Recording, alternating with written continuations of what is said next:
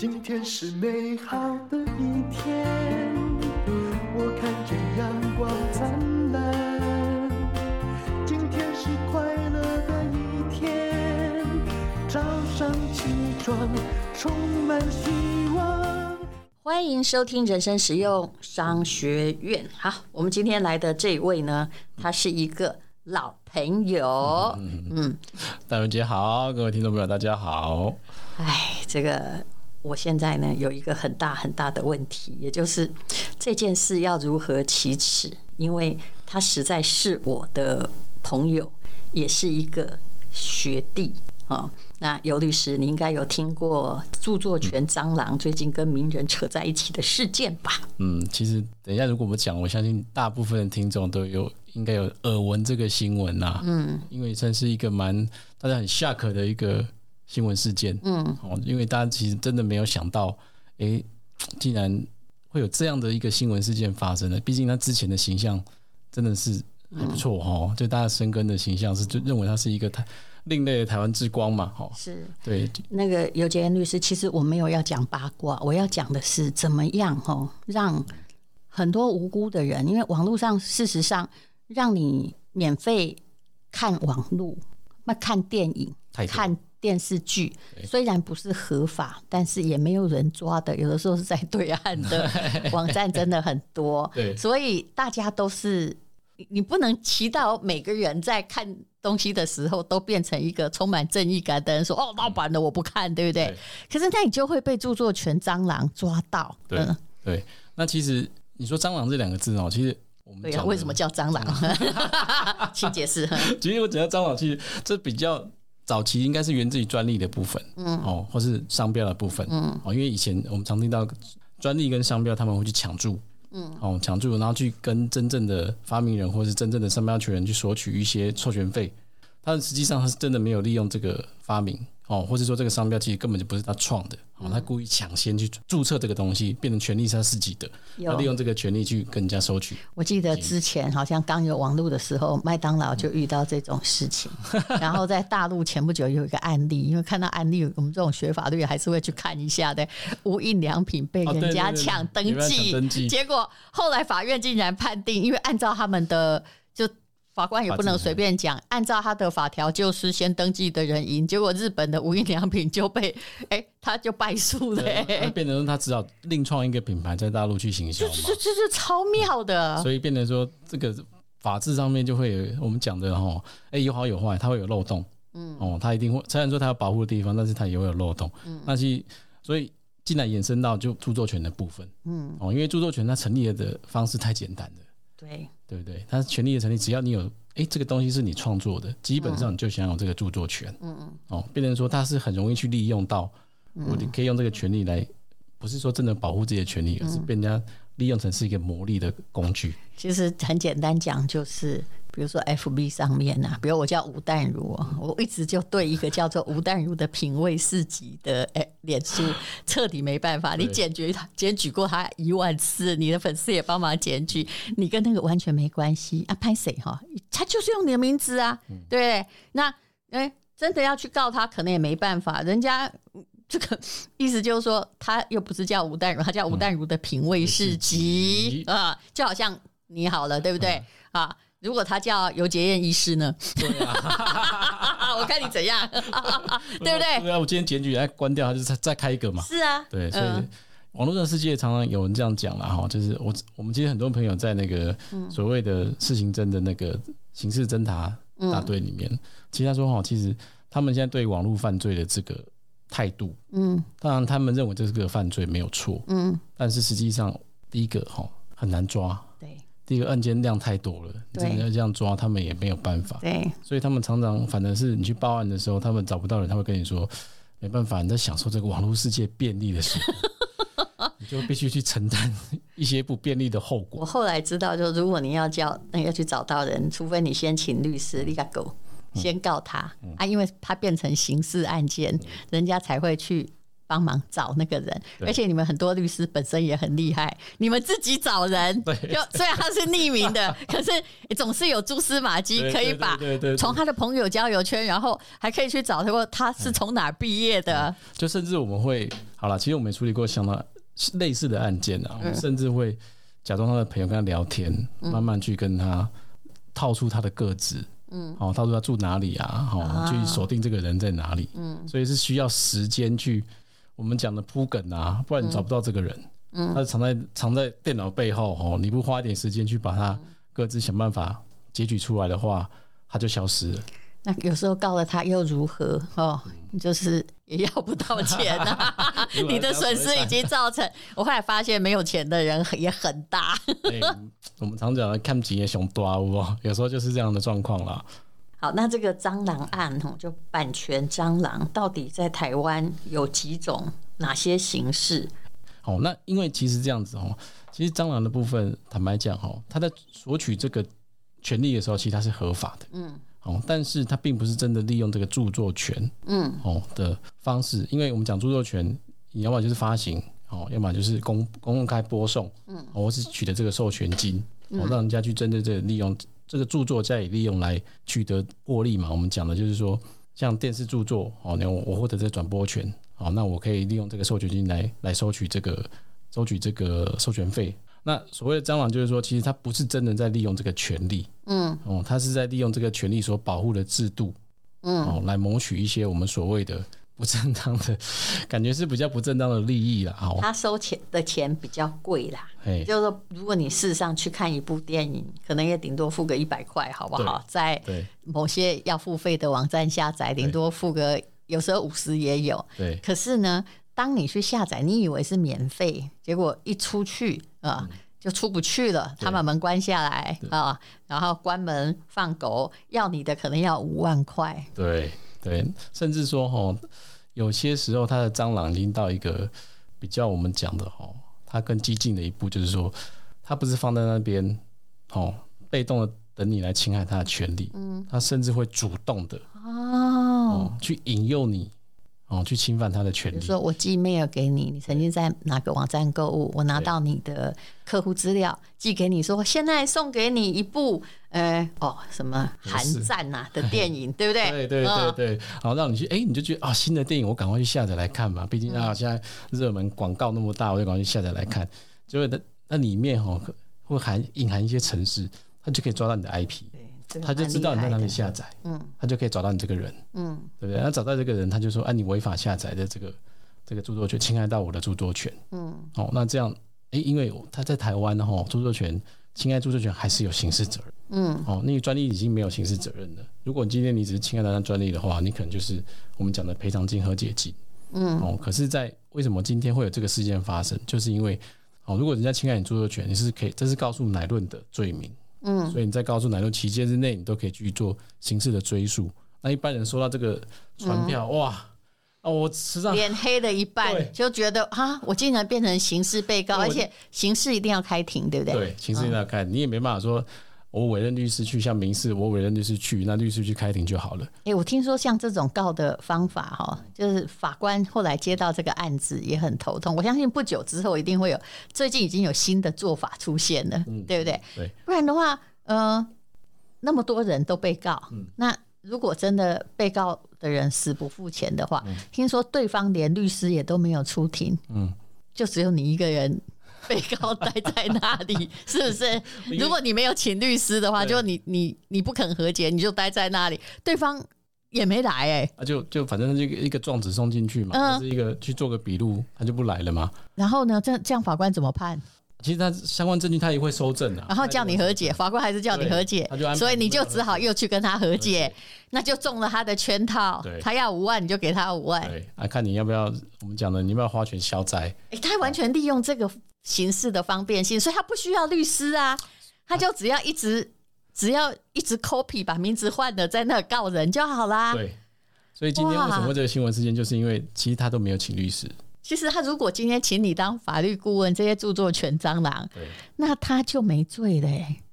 哎、欸，其实但是今天讲到重点，他现在就只能我知道了，他就只能他，你看他取每次他被起诉的都是用什么包揽诉讼，对不对？对就是因为利博鲁书，阿你去讲，哎，都是对，你没有律师的执照，执照，哎，然后你意图利用这样的诉讼去获得这个诉讼上面和解金的，他们怎么这么小气？请个律师就好了呀？因为太简单了嘛，这 个程序上太简单了，等于说刑事的那些调查人员减掉他帮你。变成你的讨债公司，他不需要再 哎，对，他就把他们当讨债公司，因为到最后，哎，我也不用去啊，反正最后就是和解，和解你要来找我和解哦。那没关系，我就等你嘛，我也不用去开庭嘛。是啊，因为这种案子，检察官一定会说，啊，那你们要不要谈谈看，要不要和解？我帮你送调解委员会，你们就去谈谈看。对，啊，说到调解委员会的时候，他可能。哎，他就知道，哎，对方要来和解了，嗯，就派一个那个，就派一个公司的人，不是律师，跟和解也没有要律师吧？不，不用律师，是不是？对，嗯，所以公司的一个一个职员去，好，那就五万块，要不要和解？啊，那赔一赔，你看五万块就赚到了。所以为什么很多人会慢慢变成蟑螂？法 官生气，法警生气，律师生气，对，因为他这样子，你看他这样子，最大获利者就是那些所谓的蟑螂。其他人都是他的，都是都是他的帮手啊。那那我问你一个问题，我真的只是开玩笑。嗯、现在林义杰不是他去念法研嘛，嗯、对不对？嗯、那万一他如果考上律师，他就可以名正言顺做这件事哦。其实应该是这样讲。当然，我们推断他这些东西都是，我其实觉得他也没有买。什么著作权呢、啊？可能只有授权。对，就是他申请那个所有权公司的授权，嗯、然后说我代理你来这里抓，嗯、抓到的时候我们一人分一半。我知道会有这样子的啦。对，很多其实也是有这样子的公司在进行的。对。那如果今天他本身是律师的话，嗯、哦，那可能就这个法条可能就没办法去制裁到他啦，或者说去适用到他的身上。我们就讲制裁适用到他的身上。那有律师。难道你从这例子没有得到一个启示吗？律师就帮你谈的，不是我跟你说，你可以开一个著作权蟑螂公司啊。其实好像比律师靠后谈。尤其现在的网络的侵权太多了。嗯，哦，我我可以坦白讲哦，这个年龄层分布从只要你开始会网络的人，大概小学生也会，小学生到七十岁的，你你处理过什么样的？就是这个是。网络下载影片嘛？你处理过什么样的告诉案件？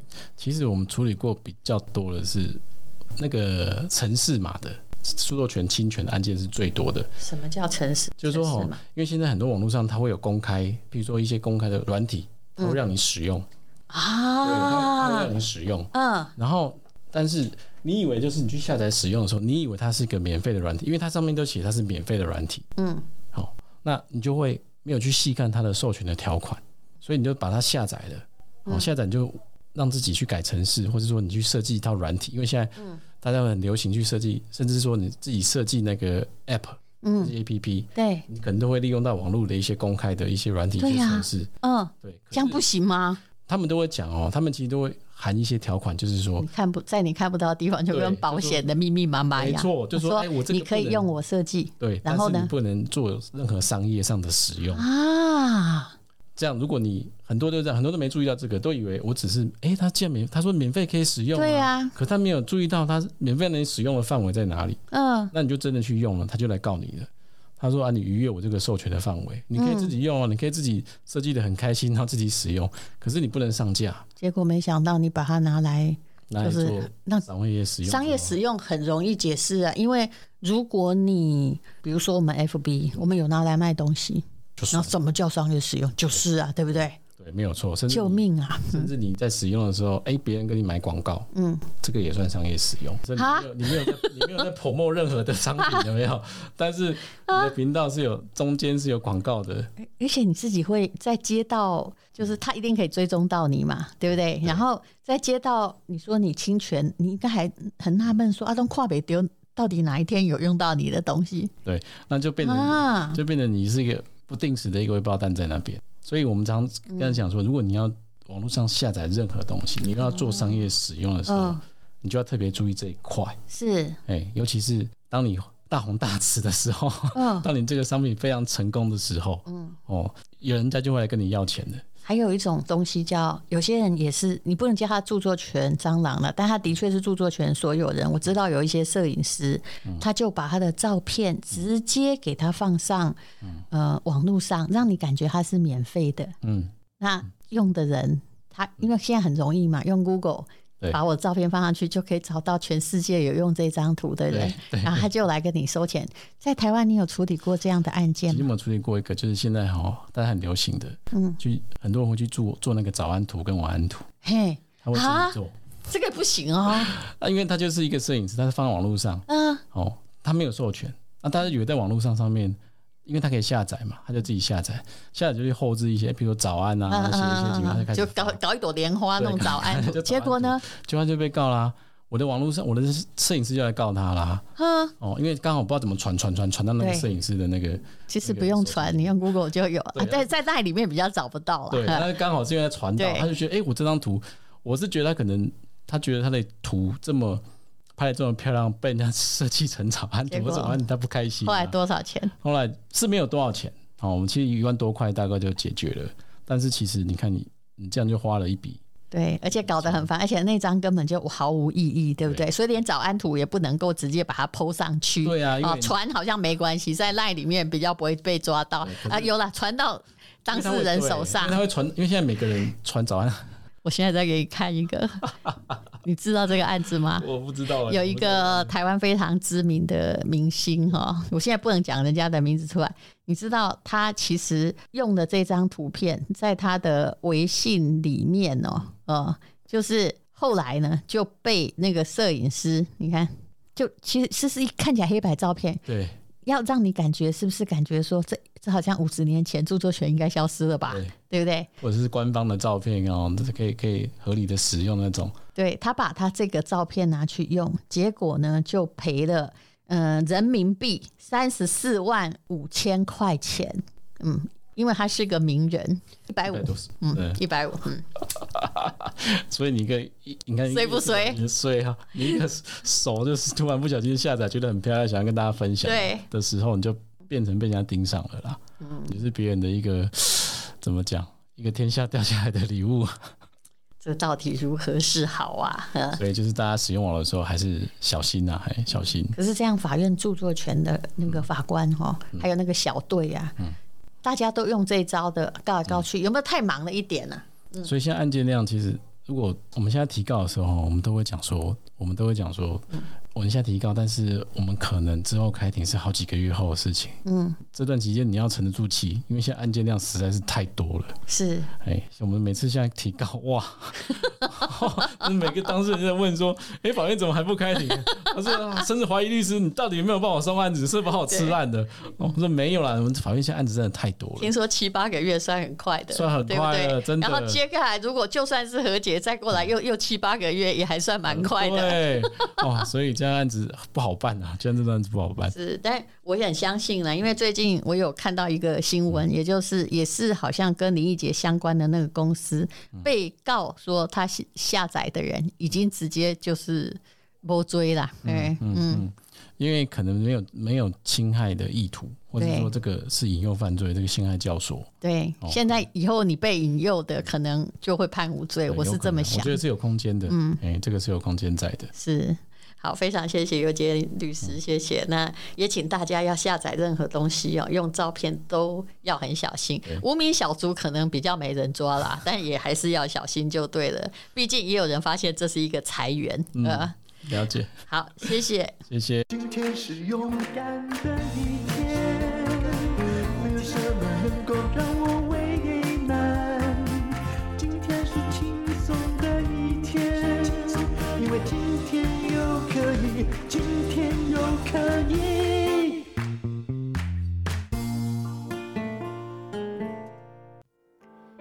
这是广告，这是一堂非常特别的情商课，是由我和张怡云博士一起开设的。如果真的要夸张的讲起来，我们应该聚集了一百年的功力了吧？这个题目叫做“让你内心强大的情商力必修课”。张怡云博士是台湾情商教育的始祖，而我基本上算是一个内心强大的人。不过你要知道，内心强大可不是天生强大，是磨练出来的。有的人在环境的磨练下会变得很坚强，很坚强的同时也可以很柔软。可是有些人在环境的折磨之下，就会变得越来越脆弱。到底秘诀在哪里呢？让我们来告诉你。我们都说要做自己，可是做自己其实是很费力的。怎么样跟周遭的环境协调，又能做自己，那就需要情商了。张怡云博士，他在全世界都很知名，一直都在国外发展完整的情商教育，已经有千万人上过他的课。其实每一次上课至少要花，嗯，大概是美金三千元以上。可是他决定。回来教会我们的朋友们，我自己也觉得受益良多。因为除了内心强大之外，我真的需要好好学习情商。至少你现在看不出我情商低吧？这都是张怡云博士调教的结果。她是我的北一女同学。我从十岁决定要当作家，她从十二岁决定要当心理学家，然后一直都在走这条路，而且她走得比我专业很多。他是乔治亚理工学院的心理学博士，这是很了不起的。这堂课让你提升自己心理的装备力，活好人生的每个阶段。尤其在这个暑假，特别的需要。相信有时候你会觉得，我怎么会给生活折磨得透不过气来？你需要做自己，你需要有被喜欢的勇气，还有被讨厌的勇气。人生很难呐、我们都知道，山不转路可以转。情商就是可以让我们的路转一转，超实用的心理情商课，你可以永久保存，一听再听，全家都听。心情好的时候越听越成长，心情不好的时候越听越坚强。那么它本来的课程呢是六千元，那早早鸟价，也就是今天我们才开始上线，只要一九二零元。那慢慢的以这个我们上架的在 Press Play 这个知名的课堂上，它的价格是调上去的。那么只有维持五天的一九二零，希望你看一看资讯栏的连接，让我们一起来，让我们的情商更上一层楼吧。